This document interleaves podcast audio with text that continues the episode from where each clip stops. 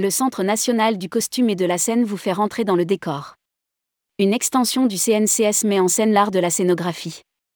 Installé depuis 2006 dans un vaste bâtiment militaire sur la commune de Moulins, dans l'Allier, le Centre national du costume et de la scénographie a d'abord largement consacré ses collections à l'art du costume de théâtre.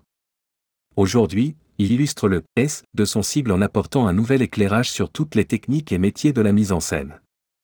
Rédigé par Bruno Courtin le jeudi 20 avril 2023.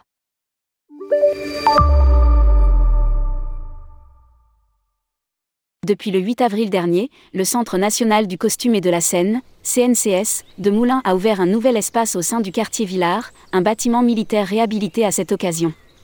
Comme l'explique Jean-Luc Choplin, le président du conseil d'administration. La rénovation de ce bâtiment et l'adjonction de nouvelles salles d'exposition sur la scénographie théâtrale sont parfaitement cohérentes avec les missions de notre centre, puisque le costume fait lui-même partie d'un décor de théâtre, s'intégrant dans un vaste ensemble scénique parfaitement réfléchi. On voit bien à travers toutes nos expositions qu'en fonction des points de vue des différents metteurs en scène, les pièces peuvent être traitées extrêmement différemment. Cet agrandissement paraissait nécessaire afin d'aller vers une appréhension du costume et de la scénographie dans sa globalité. Un nouveau parcours organisé en trois actes. En ajoutant une nouvelle discipline à ses présentations, le CNCS veut entretenir le flux de visiteurs en constante augmentation, notamment après la période de Covid, qui a fait redécouvrir certaines pépites enclavées dans les territoires. Le nouveau Centre national du costume et de la scène renforce le développement de son champ d'activité à travers un parcours organisé en trois actes. L'histoire de la scénographie se confond avec celle du théâtre et de ses différentes formes scéniques. Elle participe aussi de l'évolution architecturale des lieux de représentation, plus particulièrement, des inventions appliquées à la machinerie et à tout autre matériel technique mis en œuvre pour la production scénique. Au fil du temps, le terme de scénographie a connu différentes interprétations. Dans l'Antiquité, il désigne le travail des dessinateurs et peintres de théâtre, tandis qu'à la Renaissance, il fait référence à la peinture et au dessin d'architecture, synonyme de perspective. Pendant les trois siècles qui suivent, l'appellation de décorateur est utilisée pour qualifier, sans distinction précise, les fonctions de peintre, de machiniste ou encore de régisseur. Le scénographe devient décorateur. Au milieu du XXe siècle, la profession choisit elle-même de substituer le nom de scénographe à celui de décorateur, considérant que son intervention relève davantage d'une conception globale de l'espace de la représentation que de la réalisation très cadrée d'un décor illusionniste.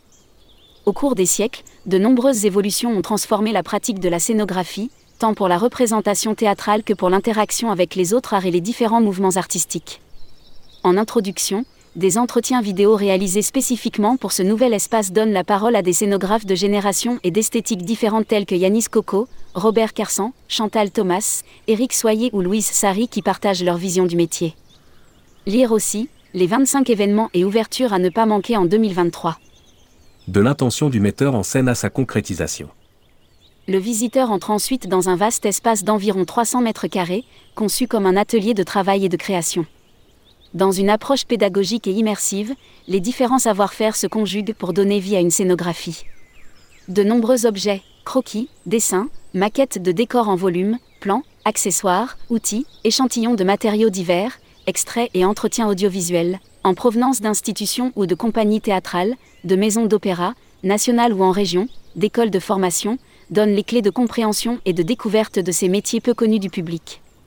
Pour rendre encore plus sensible la découverte de ce qui compose la scénographie d'un spectacle, un focus sur une création théâtrale est ici présenté grâce à la collaboration de la Comédie Française. Éric Rouff, administrateur de la Comédie Française et scénographe, a accepté de présenter son travail pour la pièce d'Edmond Rostand, Cyrano de Bergerac, mise en scène par Denis Podalides à la Comédie Française en 2006. Dans ce décor à taille réelle, le visiteur devient acteur et foule les planches d'une scène de théâtre et en découvre même les coulisses. Lire aussi, Tourisme en France, la tendance se porte toujours bien. Une déambulation de jardin à court dans les décors réels.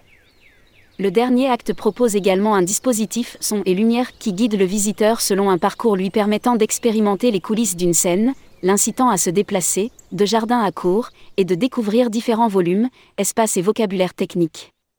L'extension du centre a mobilisé 7,4 millions d'euros apportés par l'État, la région, des fonds européens et plusieurs fondations.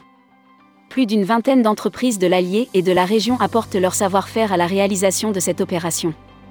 Pour mieux connaître toutes les nouveautés et projets touristiques qui se concrétisent dans les années à venir, commandez en ligne le guide Partez en France.